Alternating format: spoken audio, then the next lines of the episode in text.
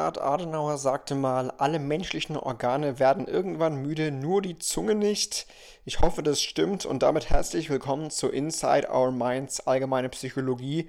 Ja, meine Zunge wird heute hoffentlich nicht müde, obwohl ich heute einiges an Sprache produzieren muss und da sind wir schon beim Thema, denn es geht heute um Sprachproduktion.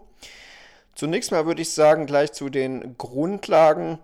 Ähm, Sprechen und Schreiben sind sich nämlich ziemlich ähnlich, kann man erstmal so festhalten. Ähm, basieren also auf derselben Wissensbasis. Es gibt auch ja, ähnliche Fähigkeiten, die an beiden Prozessen beteiligt sind. Natürlich ist die gesprochene Sprache einfacher und auch weniger formal, als es die geschriebene Sprache ist. Ähm, die Sprachproduktion umfasst ziemlich viele Gehirnbereiche, auch kognitive Prozesse, die sich ähm, mit denen der Sprachwahrnehmung teilweise auch überschneiden. Also generell gibt es da einfach ziemlich viele Redundanzen, wenn wir über Sprachproduktion, Sprachwahrnehmung und so weiter reden. Meistens ist es auch so, dass Personen mit leichten kognitiven Beeinträchtigungen eine schlechte Sprachqualität haben. Also die Sprachproduktion ist dann doch ziemlich anspruchsvoll. Auch aufgrund unseres begrenzten Kurzzeitgedächtnisses ist das unter anderem der Fall. Ähm, prinzipiell sind bei der Sprachproduktion vier Stufen beteiligt, nämlich die Semantik, also wenn es wieder um die Wortbedeutung geht, aber auch Syntaktik beziehungsweise morphologische als auch phonologische Prozesse, die wir zur Sprachproduktion benötigen. Generell muss man sagen, haben wir auch weniger Wissen über die Sprachproduktion im Vergleich zum Sprachverstehen. Und wie ich schon sagte, es gibt auch Gemeinsamkeiten zwischen Sprechen und Schreiben. Ähm, generell brauchen wir für beides eine Planung. Also wir legen fest, welche Inhalte letztlich kommuniziert werden sollen. Bei der Sprachproduktion ist das oft Satz für Satz der Fall. Es gibt eine Studie von Gold aus dem Jahr 1978 und 1980, die zeigt, dass Diktieren nur geringfügig schneller ist als das Schreiben. Also 35 Prozent ungefähr hat man da rausgefunden. Zwei Drittel der Zeit brauchen wir für die Planung. Also die Planung von solchen Prozessen ist dann doch ziemlich aufwendig. Es gibt Gemeinsamkeiten, es gibt aber auch Unterschiede, zum Beispiel, dass eben Sprecher ihre Zuhörer normalerweise kennen, auch dass Sprecher natürlich Feedback bekommen von den Zuhörern und im Allgemeinen weniger Zeit haben, um ja, vorauszuplanen. Also wenn ich das als alles schreiben würde, was ich kommunizieren möchte, wäre das natürlich für mich einfacher zu planen, als äh, ja, das jetzt im Vergleich ähm, zum Sprechen der Fall ist. Und natürlich haben Schreiber dann auch einen Zugang zu dem, was sie bisher geschrieben haben. Also Sprechen ist eher einfach und informell, Schreiben dann eher doch formell, akkurat und komplex. Ähm, es fühlt sich quasi mühelos an zu sprechen. Wir sprechen zwei bis drei Wörter pro Sekunde. Trotzdem ist es ein komplexer Prozess der Informationsverarbeitung.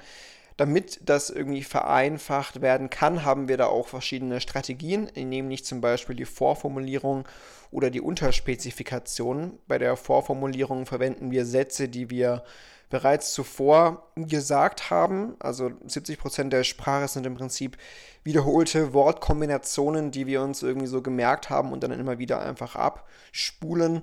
Unterspezifikation, da geht es um vereinfachte Ausdrücke die wir benutzen. Im Englischen ist das sowas wie things like that. Also einfach Phrasen, die wir immer wieder anwenden, um dann doch das zu vereinfachen, was wir so sagen. Wenn wir über Level oder Ebenen der Sprachproduktion reden, dann müssen wir wieder verschiedene Level definieren. Ich habe das ja schon eben ein bisschen angedeutet. Das semantische Level, also eine Planung dessen, was gesagt werden soll. Ein syntaktisches Level, ähm, indem wir also die grammatikalische Struktur der Wörter festlegen. Beim morphologischen Level geht es um die Morpheme, um die Morpheme, das sind die basalen Bedeutungseinheiten. Ein Wort kann logischerweise dann aus einem oder mehreren Morphemen bestehen. Und beim phonologischen Level geht es eben um die Phoneme, die basalen Klangeinheiten. Also morphologisches Level, Morpheme, basale Bedeutungseinheiten und phonologisches Level basale Klangeinheiten. Ähm, ja, die Verarbeitung ist teilweise ähm, parallel und interaktiv, das muss auch dazu gesagt werden. Ähm, Und noch gibt es hier ein paar Phänomene, zum Beispiel die sogenannte syntaktische Grundierung. Das ist die Tendenz, dass die Äußerungen eines Sprechers dieselbe syntaktische Struktur haben wie die, die er zuvor gehört hat. Also wenn ich jetzt zum Beispiel gerade eben Fernsehen geschaut hätte, dann würde ich jetzt vielleicht indirekt das wiedergeben, syntaktisch jedenfalls, was ich gerade schon gehört habe. Wir lassen uns da also durchaus beeinflussen, ohne dass, uns das vielleicht äh, so bewusst wäre. Ja, ich glaube, im Buch ging es dann auch noch um die Alzheimer-Erkrankung ich glaube, und wir alle wissen ungefähr, was das so zur Folge hat. Natürlich sind auch hier ähm, kognitive Einschränkungen zu erwarten, gerade auch was die äh, Sprache angeht. Das ist dann, glaube ich, auch der Grund, warum das in der Pflichtlektüre, die dann ja doch nicht so ganz Pflicht ist, auftauchte. Ein bisschen was zur Planung von Sprache. Ich habe ja schon gesagt, dass wir ziemlich viel Zeit brauchen, um äh, Sprache zu planen. Sprachplanung kann sich über eine Phrase oder eine Klausel erstrecken. Eine Phrase ist eine Gruppe von Wörtern innerhalb eines Satzes, die eine einzelne Idee ausdrücken. Eine Klausel ist eine Gruppe von Wörtern innerhalb eines Satzes, die ein Thema oder ein Verb enthält. Also wie gesagt, Gruppe von Wörtern innerhalb eines Satzes ist die Phrase und Gruppe von Wörtern innerhalb eines Satzes die Thema oder Verb enthalten, ist eine Klausel. Ähm, ja, das Ausmaß der vorausschauenden Sprachplanung, das kann sich eben wieder unterscheiden. Äh, wiederum auf der semantischen, syntaktischen oder phonologischen Ebene, also diese angesprochenen Ebenen tauchen immer wieder auf.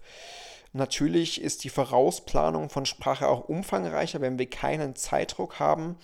Also wenn wir langsam sprechen und ähm, dann auch ähm, ja eine gewisse äh, geringe kognitive Belastung haben, dann kann man sich vorstellen, dass die Vorausplanung umfangreicher ist. Wenn wir irgendwie unter Druck stehen, dann ist das nicht so umfangreich. Also jetzt zum Beispiel mache ich das dann doch ohne, gut, ich habe natürlich schon Notizen, aber ähm, es ist jetzt nicht so, dass ich unfassbar viel Zeit habe, meine Sprache zu planen. Ich lese es ja jetzt nicht eins zu eins ab, sonst würdet ihr wahrscheinlich einschlafen, was ihr so wahrscheinlich auch schon tut. Aber äh, das ist dann doch noch einigermaßen spontan. Ja, man kann sich dann also als Sprecher entscheiden, okay, habe ich eine effektive und fehlerfreie Kommunikation oder ähm, ja, möchte ich dann meine kognitiven Anforderungen minimieren? Da ist man dann relativ flexibel als Sprecher und kann sich anpassen. Der Umfang der Vorausplanung von Sprache ist natürlich auch unterschiedlich. Also man kann da natürlich auch Te Teilsätze planen, man kann Sprechpausen einlegen vor neuen Teilsätzen. Holmes hat sich unter anderem mit dieser Planung von Teilsätzen beschäftigt. Äh, man kann Phrases eben verwenden, also Wörter, die eine Idee ausdrücken, Wortgruppen ähm, da ging es zum Beispiel um diesen Satz, Failing the exam was a major disappointment to him. Und äh, da geht es dann natürlich auch um die, um die Pausen, die man da so macht. Also je nachdem, wie ich so einen Satz gerade im Englischen auch betone oder welche Pausen ich da einlege, ähm, ist das natürlich ziemlich entscheidend für das Verständnis auch, dass man solche Sprechpausen irgendwie einnimmt. Sonst ist der Satz teilweise nicht zu verstehen.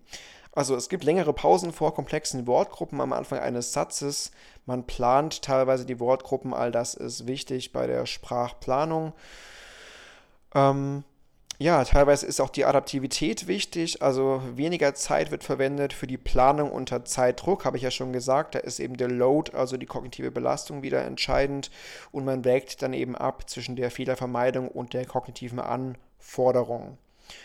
Wie gesagt, wir haben da vereinfachte Ausdrücke zur Verfügung, wir haben Vorformulierungen im Kopf, wir verwenden Sätze und Phrasen, die zuvor bereits ausgesprochen wurden, um uns das ein bisschen zu vereinfachen, um da auch besser planen zu können. Anderes Thema, Fehler beim Sprechen, die ich hoffentlich heute nicht so ähm, umfangreich äh, ja, produziere. Ähm, natürlich kann man auch durch das Studium von Sprachfehlern Einblicke erlangen ähm, in die Sprachproduktion.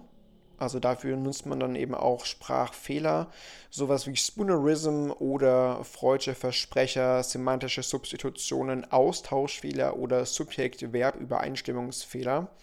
All das sind mögliche Fehler. Da gibt es auch verschiedene Theorien zu, zum Beispiel die Perceptual Loop Theorie, die besagt, dass Sprecher ein sogenanntes Verständnissystem verwenden, um ihre innere und offene Sprache auf Fehler zu überwachen. Es gibt aber auch eine konfliktbasierte Überwachungstheorie, die sagt eher, dass die Fehlererkennung in erster Linie vom Sprachproduktionssystem in Kombination mit kognitiven Kontrollprozessen abhängt. Also die einen sagen, das liegt schon in, in der Sprachproduktion im Prinzip, ähm, die anderen gehen dann eher vom Verständnissystem aus. Das heißt, die Sprecher überwachen eben ihre innere und offene Sprache nach dieser Konflikten, äh, konfliktbasierten Überwachungstheorie und ja, die meisten dieser Überwachungen betreffen dann eher eben das Sprachproduktionssystem und die kognitiven Kontrollprozesse als das Verständnissystem. Also da gibt es, wie gesagt, so zwei Lager im Prinzip. Die einen siedeln das bei der, ähm, beim, bei der Sprachproduktion an, die anderen dann eher bei, bei der, beim Sprachverständnis.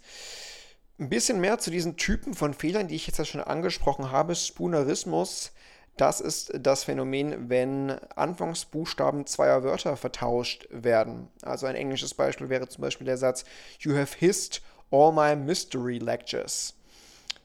Anstatt zu sagen You have missed all my history lectures, dreht man das dann quasi um. Also ein Sprachfehler, bei dem der Anfangsbuchstabe oder die Buchstaben von zwei Wörtern normalerweise eben nahe beieinander vertauscht werden um dann zwei verschiedene Wörter zu bilden.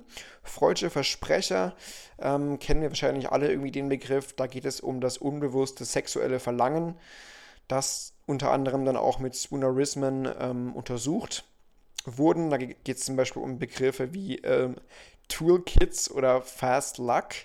Gut, dass ich sie jetzt nicht falsch ausgesprochen habe. Also, wenn ich jetzt oft die, die Begriffe Toolkits und Fast Luck sagen würde, würde da am Ende vielleicht Cool Tits oder äh, Moment, Last Fuck, ah ja, Last Fuck bei rauskommen, wenn ich jetzt einen freudschen Versprecher ähm, anwenden würde. Und man hat anscheinend herausgefunden, dass sexuell erregte Männer dann mehr sexuelle Spoonerismen äh, produzieren. Hat unter anderem Motley 1980 herausgefunden. Also wie gesagt, ein Sprachfehler, bei der die sexuell ähm, unbewussten Wünsche des Sprechers offenbart werden. Genau, soviel zu Spoonerismus und Freudscher Versprecher. Ähm, genau. Ähm, kurze, kurze spontane Pause meinerseits. Kein Sprachfehler, aber ein Scrollfehler. Genau, Hypothesen zur Fehlerentdeckung beim Sprechen, also wie werden Fehler entdeckt, auch da habe ich ja schon ein bisschen was gesagt. Levelt 1983 hat eben dieses Verständnissystem in den Fokus dann quasi äh, gelegt oder den Fokus auf dieses Verständnissystem gelegt. Ähm, also ähnlich wie beim Suchen nach Fehlern bei anderen sprechenden Personen funktioniert das dann. Also wenn wir anderen Personen zuhören, dann fallen uns da ja auch manchmal Fehler auf und analog funktioniert das dann eben durch dieses Verständnissystem bei uns selbst. Diese äh, konfliktbasierte Erklärung Nosahi und andere 2011, die gehen dann eher davon aus, dass eben die Fehler durch das Sprachproduktionssystem selbst entdeckt werden, die da eben Konflikte, Unstimmigkeiten oder Kohärenzen überwachen. Nosari hat dann eben auch mit anderen 2011 dazu Studien durchgeführt. Ähm, kurz gesagt wurde da Evidenz eben gefunden für den konfliktbasierten Erklärungsansatz, dass eben die Überwachung direkt im Produktionsprozess stattfindet und das hat eben die Annahme gestützt, ähm, dass diese Überwachung von Fehlern bereits im Produktionsprozess selbst entsteht oder geschieht. Also während ich die Wörter schon produziere, quasi achte ich schon darauf, dass ich keine Fehler begehe. Zu den Theorien der Sprachproduktion, da gibt es einerseits das Aktivationsausbreitungsmodell von Dell aus dem Jahr 1986. Ähm, die Knoten variieren da sehr, äh, oder die Knoten variieren bezüglich der Aktivierung und die Aktivation wird eben dann zu den verknüpften Knoten weitergegeben. Wie immer spielt hier die interaktive Aktivation, also die Aktivationsausbreitung, auch wieder eine große Rolle. Ähm, Also man kann sich das eben, gab dann ja, glaube ich, auch eine grafische Darstellung eben so vorstellen, dass es verschiedene Knoten gibt und dass da eine interaktive Aktivation einfach vorliegt mit kategorialen Regeln auf den Ebenen der Semantik, Syntax, Morphologie und Phonologie. Also kategorial bedeutet ja eben, dass man sich immer für etwas entscheidet und ähm, ja, man dann eben den Satzbau abhandelt und dann zum nächsten Wort zum Beispiel übergeht. Ein Lexikon ist da im Vordergrund, also eine Art Wörterbuch, das Konzepte, Wörter, Morpheme und Phoneme beinhaltet. Auch das ist dann wieder in Form eines konnektionistischen Netzwerkes ähm, vorliegend und es kommt zu einer Aktivationsausbreitung über die Semantik und Phonologie. Es Gibt auch eine sogenannte Einfügungsregel, die eben besagt, dass das stärkste aktivierte Item der benötigten Kategorie dann in eine Repräsentation eingefügt wird und nachdem dann das Item auch ausgewählt würde, reduziert sich dessen Aktivation auf 0. Logischerweise ja, also wenn wir etwas eingefügt haben, sei es jetzt ein Wort, dann brauchen wir das Wort nicht nochmal. Deshalb ist dann quasi die Aktivation wieder auf 0. Und ähm, ja, diese Verarbeitung erfolgt parallel und interaktiv und diese Theorie berücksichtigt damit auch die meisten Sprachfehler, kann aber die Interaktivität bei der Verarbeitung auch ein bisschen übertreiben.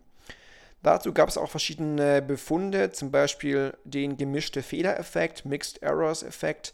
Das ist ein Fehler beim Sprechen, in dem das falsche Wort mit dem richtigen Wort sowohl semantisch als auch phonologisch ähnlich oder assoziiert ist. Ähm, da haben unter anderem Ferreira und Griffin 2003 zu geforscht. Da sollten Wörter ergänzt werden und ein Bild benannt werden. Ähm, da ging es zum Beispiel um den Satz I thought that there would be some cookies left, but there were.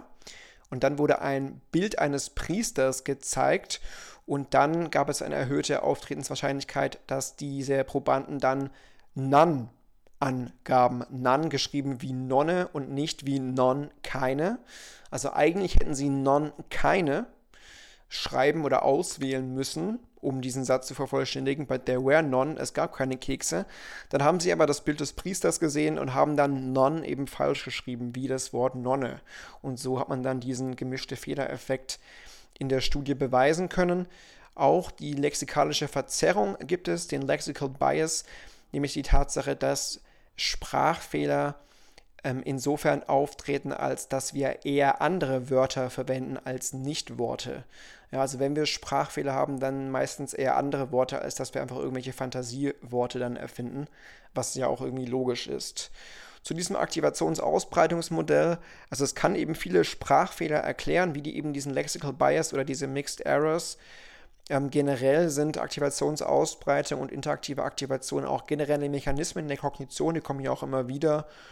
Und ähm, dass wir relativ wenige Fehler auch machen, kann dann durch das äh, Fehlermonitoring auch erklärt werden. Also wir haben da einfach plausible Mechanismen für den Fehlermonitoring und so konnte dann auch Norsari zeigen, warum wir dann doch relativ zuverlässig sind. Allerdings hat man sich ein bisschen zu wenig fokussiert auf die Konstruktion der allgemeinen Botschaft und Bedeutung. Man konnte auch keine Vorhersagen machen für die Zeit, die gebraucht wird, um gesprochene Wörter zu produzieren und auch auf die interaktiven Prozesse und die Variabilität hat man sich nicht so wirklich fokussiert.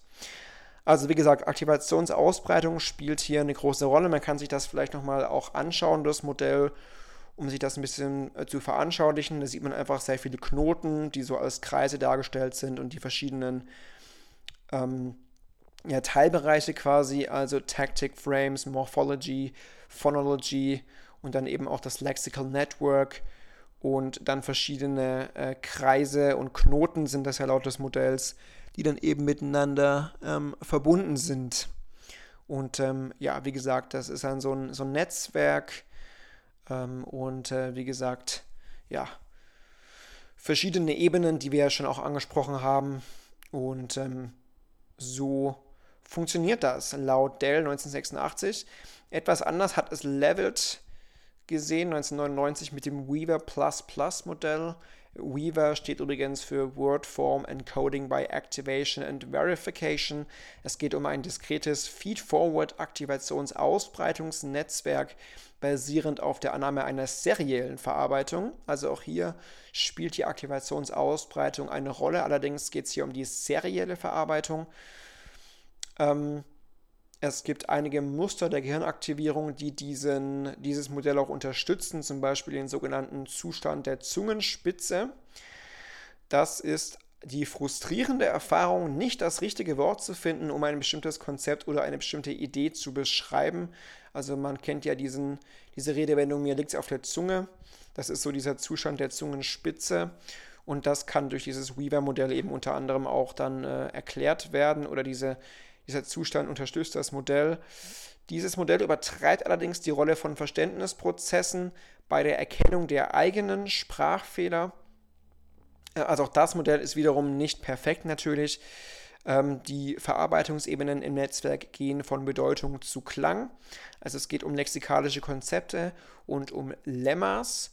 Lemmas, das sind äh, syntaktisch und semantisch repräsentierte Konzepte, die aber noch nicht phonologisch umgesetzt sind. Ähm, also die Lexikalisierung ist der Prozess der Übersetzung der Bedeutung eines Wortes in Klang während der Sprachproduktion und Lemmas, wie gesagt, ähm, das sind eben Konzepte, die noch nicht phonologisch umgesetzt sind. Das ist eben dieses besprochene Phänomen, dass ein Wort auf der Zunge liegt. Also, wie gesagt, es geht von der Bedeutung zum Klang, lexikalische Konzepte, dann Dilemmas und dann Morpheme und Phoneme, die kleinsten Einheiten. Wie gesagt, eine schrittweise und diskrete Verarbeitung auf diesen Ebenen. Eine Ebene ist abgeschlossen, bevor es zur nächsten Ebene geht. Es ist eben ein serielles Modell und Fehler werden vermieden durch Monitoring auf verschiedenen Ebenen. Und auch die Lexikalisierung wird eben involviert durch dieses Modell, also die Überführung der Bedeutung eines Wortes in Laute. Ja, Stärken des Weaver-Modells eben die Vorstellung, dass Wortproduktion ähm, diese verschiedenen Prozesse beinhaltet. Diese Vorstellung ist gut gestützt, also es geht eben da um die lexikalische Auswahl, um das morphologische Encodieren, um phonologisches Encodieren. Ähm, es geht auch mehr um das genaue Timing von Wortproduktionsprozessen. Auch das kann die Theorie und es ist letztlich auch eine elegante Theorie oder ein elegantes Modell, das auch überprüfbare Vorhersagen macht. Allerdings hat man sich ein bisschen zu sehr auf die Einzelwortproduktion fokussiert. Es gibt mehr Interaktion zwischen den Verarbeitungsstufen als angenommen. Es kann auch Versprecher nicht erklären, die anscheinend die parallele Verarbeitung naheliegen und auch die neurowissenschaftlichen Befunde dazu sind nicht komplett konsistent.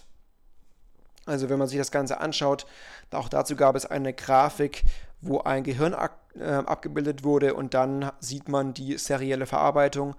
Es wurde ein Bild gezeigt und dann sieht man eben, wie das beginnt mit der äh, Conceptual Preparation, Lexical Concept, dann eben das Lemma Retrieval äh, bei ungefähr 200 Millisekunden ähm, Multiple Lemmas, dann Lemma Selection, Target Lemma und dann kommt zum Beispiel Phonological Code Retrieval nach ungefähr 275 Millisekunden. Und dann gibt es eben verschiedene Prozesse, die da beschrieben werden in der Grafik. Ja, Lexical Phonological Output Code, Segmental Spellout, Segments, dann kommt die Syllabification Phonological Word, Phonetic Encoding, Articulatory Scores und letzten Endes, letzten Endes die Articulation ist der letzte Prozess. Ja, also das ist eben so eine serielle Abfolge, die dieses äh, Modell postuliert, dieses Weaver-Modell von Leveled.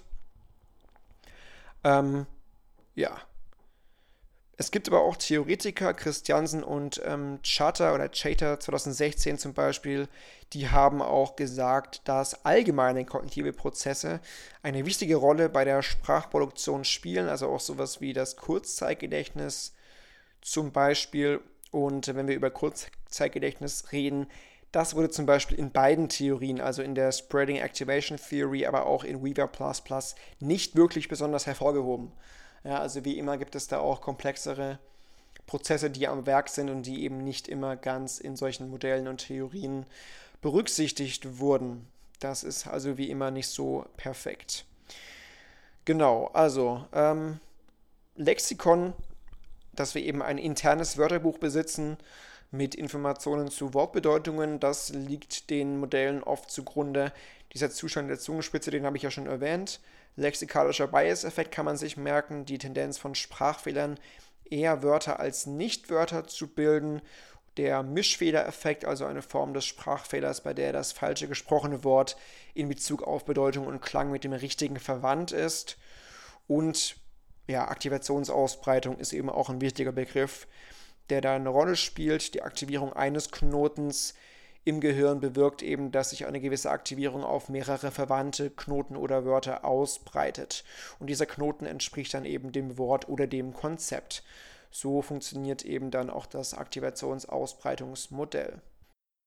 Etwas zur kognitiven Neuropsychologie. Ähm, da gibt es die Broca-Aphasie und die Wernicke-Aphasie. Auch die sollte man vielleicht unterscheiden können. Bei der Broca-Aphasie, das ist eine Form der Aphasie erstmal mit nicht fließender Sprache und äh, grammatikalischen Fehlern. Es geht da um langsames, unflüssiges und ungrammatikalisches Sprechen und um die mangelhafte Fähigkeit, syntaktisch korrekte Sätze zu produzieren. Die Menschen mit Broca-Aphasie haben aber ein relativ intaktes Sprachverständnis. Der Sprachfluss ist jedoch behindert ähm, verbunden mit einer Schädigung des linken Frontallappens, Broca-Areal BA 44 und 45. Ähm, wie gesagt, da ist also die ähm, Grammatik im Prinzip betroffen, syntaktisch ähm, ja, korrekte Sätze zu produzieren, ist da quasi unmöglich. Anders sieht es aus bei der Wernicke-Aphasie, auch hier eine Form der Aphasie, eben mit einer fließenden Sprache bei der die Inhaltswörter fehlen und das Verständnis beeinträchtigt ist. Also hier ist das grammatikalisch korrekte Sprechen noch möglich, aber dem Gesprochenen fehlt es eben an Bedeutung und die Menschen mit Wernicke-Aphasie haben massive Sprachverständnisprobleme. Das geht einher mit einer Schädigung des linken posterioren Temporallappens, Wernicke-Areal BA22 und Sprachverständnisbedeutungen sind eben nicht richtig intakt.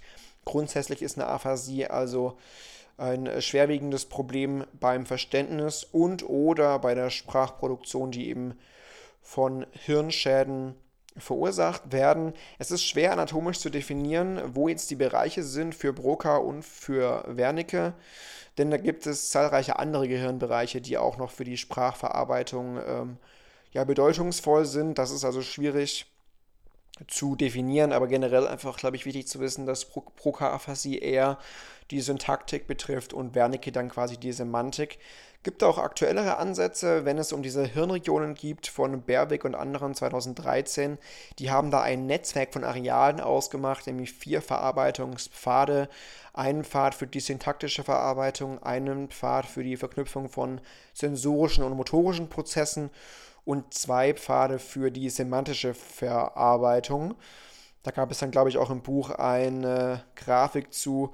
Da sieht man das dann eben, wie das miteinander so zusammenhängt. Da sieht man auch, dass eben da mehrere Hirnareale beteiligt sind, aber eben vor allem BA44 und BA45. Das ist, glaube ich, im Einzelnen nicht so unglaublich relevant. Ich glaube, im Buch äh, gab es da auch noch ein paar Einschübe zu speziellen Aphasie, nämlich zur anomischen Aphasie, zum Agrammatismus und zur Jargon-Aphasie. Das ist eigentlich ziemlich ähnlich zu Broca und Wernicke. Bei der anomischen Aphasie ähm, geht es eben darum, dass Menschen da unfähig sind, Objekte zu benennen. Also die haben Wortfindungsstörungen. Das geht einher mit einer Störung der Übergänge zwischen Semantik, Lemma und Phonologie. Diese Übergänge sind also gestört. Ähm, und das finden wir dann auch beim Weaver-Modell nochmal wieder. Das kommt dann noch. Äh, diese Übergänge, da wird dann nochmal genauer erklärt, was dieses Lemma, was diese Prozesse eigentlich sind. Und ja, das kann semantische, aber auch phonologische Beeinträchtigungen beinhalten, diese anomische Aphasie. Manchmal gibt es auch Wechselwirkungen zwischen semantischer und phonologischer Verarbeitung.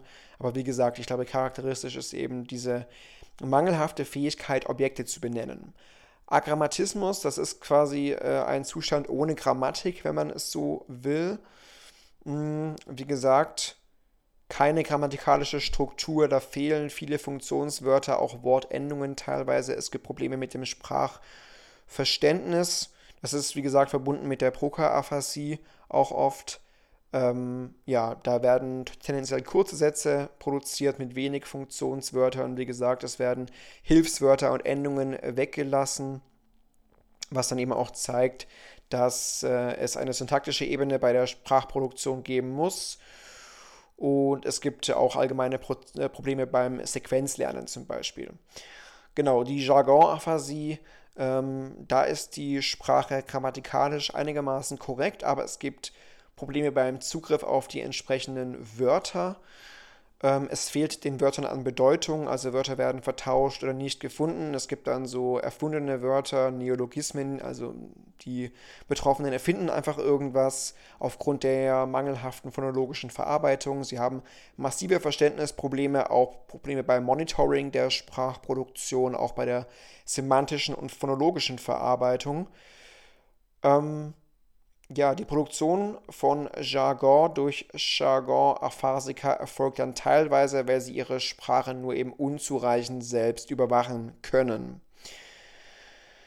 Ja, ähm, wie gesagt, man kann sich da auf empirische Ähnlichkeiten und Unterschiede in den Mustern von Sprachbeeinträchtigungen stützen bei aphasischen Patienten und so kann man das dann ein bisschen besser auseinanderhalten, vielleicht diese Störungen.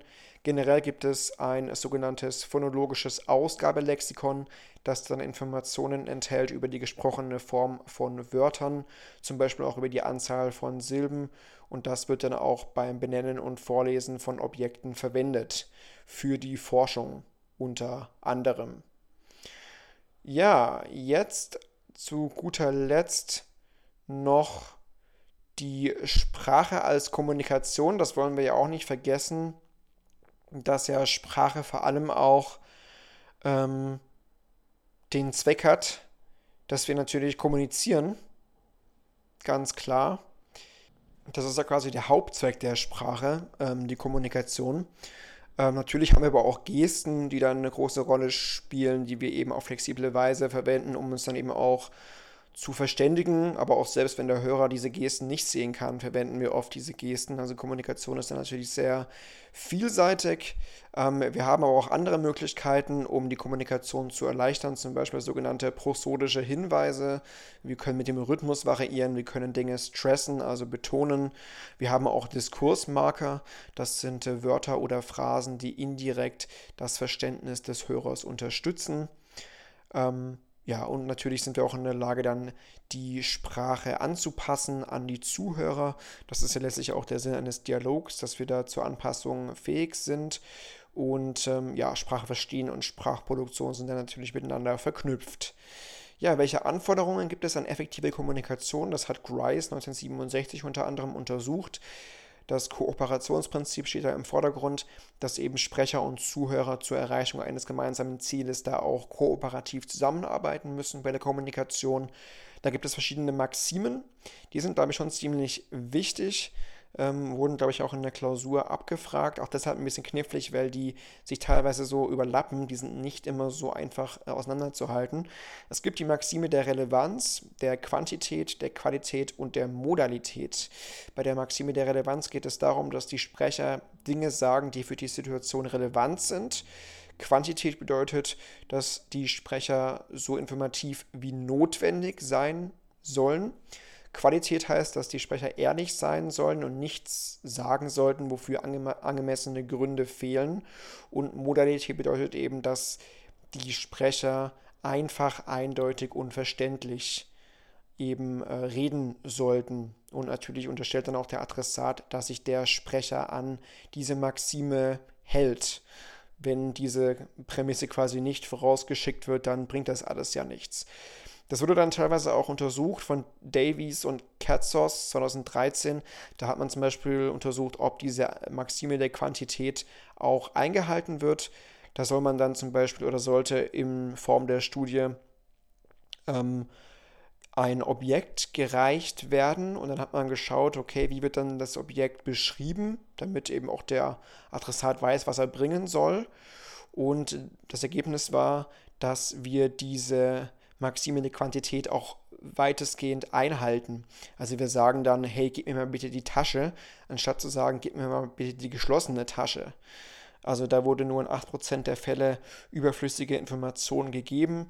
Ist ja auch klar, warum sollten wir sagen, gib mir mal die geschlossene Tasche, wenn es eh nur eine Tasche gibt im Raum. Also da zum Beispiel sind wir in der Lage, dann auch das Notwendigste einfach zu sagen und nicht irgendwie überflüssig zu kommunizieren.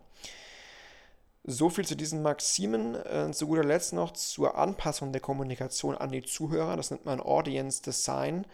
Also natürlich berücksichtigen wir im besten Fall spezifische Bedürfnisse der Zuhörer und passen die Kommunikation entsprechend an.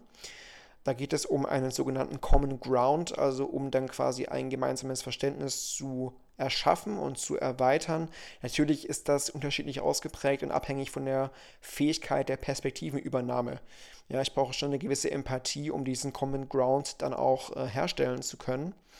Und wie gesagt, nochmal zu diesen Erleichterungen der Kommunikation. Es gibt syntaktisches Priming, also das habe ich ja schon erwähnt, die Sprache folgt tendenziell syntaktischen Strukturen, die kürzlich gehört wurden, zum Beispiel vom Gegenüber. So erschaffen wir dann so eine gemeinsame Wellenlänge auch, indem wir uns auch anpassen an die Sprechweise des Gegenübers. Wir verwenden Gestik, um das Verständnis und um die Klärung zu fördern und eben diese prosodische Cues, also Stress, Intonation, Pausen, auch die Dauer, ähm, um da uns besser ausdrücken zu können. Ähm, das ist ja auch zum Beispiel in Texten vorhanden, ja, durch Kommata, durch Semikolon haben wir da auch die Möglichkeit, ähm, durch äh, prosodische Cues ähm, die Kommunikation zu erleichtern und diese Diskursmarke habe ich ja auch schon kurz angesprochen. Da geht es einfach um ähm, ja, kurze gesprochene Wörter und Phrasen, die jetzt nicht in, inhaltlich was beitragen, aber dann eben doch verschiedene Funktionen erfüllen. Zum Beispiel sowas wie so oder o, ja, einfach verschiedene ähm, kurze Ausdrücke, die die Kommunikation erleichtern. Diskursmarker eben. Genau, noch ein kurz ein paar Begriffe, die, glaube ich, in der Lektüre auch wieder relevant waren. Das Publikumsdesign, das ist ein Begriff, der bedeutet eben, dass die Redner ihre Aussagen auf die spezifischen Bedürfnisse und das Wissen ihres Publikums abstimmen. Das wäre zumindest schön, wenn sie das tun. Es gibt die gerichtete Rückschau. Das ist eine Technik, bei der Individuen ihre unmittelbar vorhergehenden Gedanken kategorisieren. Das findet sich auch bei Schriftstellern. Auch ich mache das ja, indem ich nochmal quasi das resümiere. Kann man vielleicht auch als gerichtete Rückschau bezeichnen am Ende jeder Folge. Der Wissenseffekt, also die Tendenz, andere anzunehmen, ähm, beziehungsweise wir nehmen an, dass andere das gleiche Wissen besitzen wie wir selbst. Das nennt man den Wissenseffekt. Also wenn ich euch jetzt mit irgendwelchen Wörtern äh, bombardiere, dann nehme ich natürlich auch teilweise an, dass ihr einige Wörter schon kennt oder einige Begriffe, sowas wie Top-Down oder Bottom-up-Prozesse. Äh, das erkläre, erkläre ich ja nicht nochmal. Insofern wende ich da den Wissenseffekt auch an. Und ein Begriff, der noch im Buch auftauchte, war die sogenannte dysexekutive, dysexekutive Agraphie. Da geht es um stark beeinträchtigte Schreibfähigkeiten bei Personen mit einer Schädigung der Frontallappen und da sind dann auch die zentralen Exekutivfunktionen im Allgemeinen beeinträchtigt. So viel dazu. Im nächsten, in der nächsten Folge geht es dann um das Thema Problem lösen. Jetzt habe ich ja auch schon so langsam eine müde Zunge. Ähm, Nochmal kurz zur Rekapitulation.